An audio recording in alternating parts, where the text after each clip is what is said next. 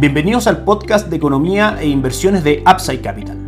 Revisaremos el rendimiento del mercado en Chile y el mundo y las principales noticias económicas y financieras que marcan la jornada.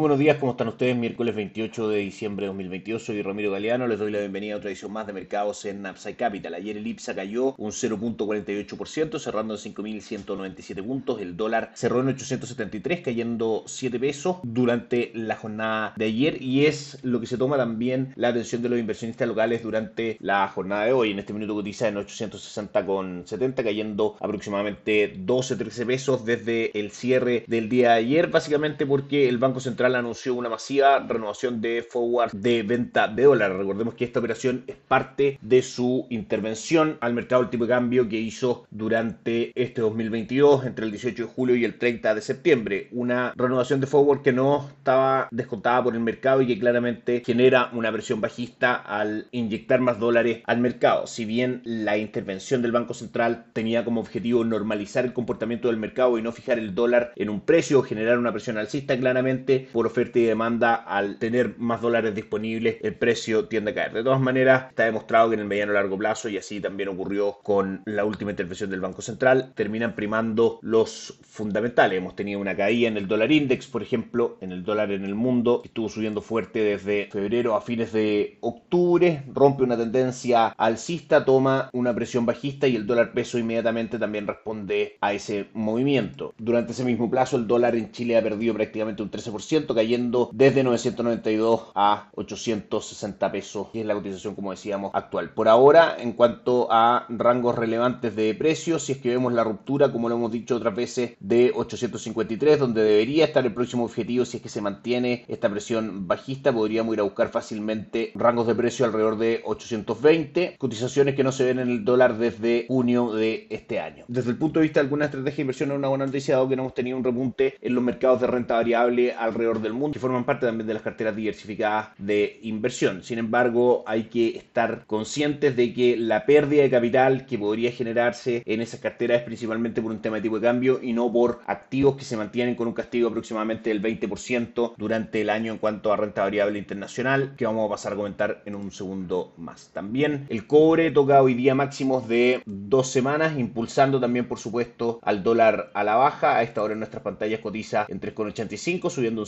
0.44%, con este impulso alcista principalmente fundamentado en la relajación de la política cero COVID por parte de China, donde específicamente dejará de exigir cuarentena a los viajeros entrantes a partir del 8 de enero, lo cual ha sido obviamente un paso importante dentro de esta política cero COVID. Así como China suaviza sus medidas anti-COVID, en el mundo también se comienzan a prender las alarmas por un posible aumento de los contagios, de manera que no es raro ver que otros países comiencen a aumentar también sus medidas contra el COVID. Tenemos que estar atentos a la reacción que tengan los mercados en el mundo frente a esta noticia. Por último, otra noticia importante que tiene que ver con el mercado local, los multifondos de pensiones más riesgosos cerrarían 2022 con el segundo peor desempeño anual de su historia. Es un artículo que está en df.cl que les recomiendo leer, donde básicamente detalla el rendimiento de los multifondos durante este año. El fondo A, el fondo de renta variable, pierde un 20% y el fondo E, que es el fondo de renta fija local, sube un 7.38%. Esto en el fondo lo comentamos puesto que es una forma fácil de visualizar cómo ha sido este 2022 para los activos que en general monitoreamos en este podcast y que forman parte de nuestra estrategia de inversión en Upside Capital. Renta variable en el mundo ha tenido un mal año producto de la inflación y el alza de tasas por parte de los bancos centrales que claramente tiende a frenar la economía, disminuir la utilidad de las empresas y con eso hacer que el precio de sus acciones tienda a caer y el fondo E que muestra la renta fija local que ha tenido un excelente año, 12-13% nominal, que forma parte de nuestra estrategia de inversión, lo sigue haciendo durante 2023 y creemos que la esperada caída en la inflación en Chile, junto con la caída también en la tasa política monetaria, va a generar ganancias de capital en los bonos, las cuales se pueden aprovechar, por supuesto, a través de Itaú Dinámico y otros fondos de renta fija local que forman parte de nuestra estrategia de inversión. En Upside Capital somos asesores independientes de inversión para personas y empresas que invierten en el mercado financiero tanto local como global. No administramos capital con instrumentos propios ni recibimos el dinero de los clientes. Hacemos asesoría objetiva y sin cejo. Buscamos la mejor estrategia de inversión inversión para cada uno de ellos y los ayudamos llevando sus inversiones a alguna de las administradoras de fondos asociadas con Upside Capital, como la Reinvial y Itaú Principal, entre otros. Luego mantenemos una constante comunicación con nuestros clientes, realizando supervisión y seguimiento a su estrategia de inversión y a sus operaciones a través de nuestro equipo de atención a inversionistas. Bienvenidos a una asesoría objetiva, sin sesgo y con una mirada global. Bienvenidos a Upside Capital. Suscríbete a nuestras redes sociales, el link en YouTube, Instagram y Spotify. Visítanos en www.upsidecap.cl, déjanos tus datos y te contactaremos para conversar. Ayer Wall Street tuvo una jornada mixta, más negativa que positiva. El Dow Jones solamente cerró con utilidades del 0.11%, el S&P 500 cayó un 0.4% y el Nasdaq cayó fuerte un 1.38%. Estos tres índices bursátiles llevan un retorno durante el año del S&P 500, una caída del 19.66%. Si nos vamos al Dow Jones, al índice industrial, es el que menos ha caído, mostrando una pérdida durante el año del 8.5%. Por otra parte, el Nasdaq, índice tecnológico, es claramente el más perjudicado con una caída de prácticamente el 34%. El más perjudicado también porque son las empresas que están más expuestas a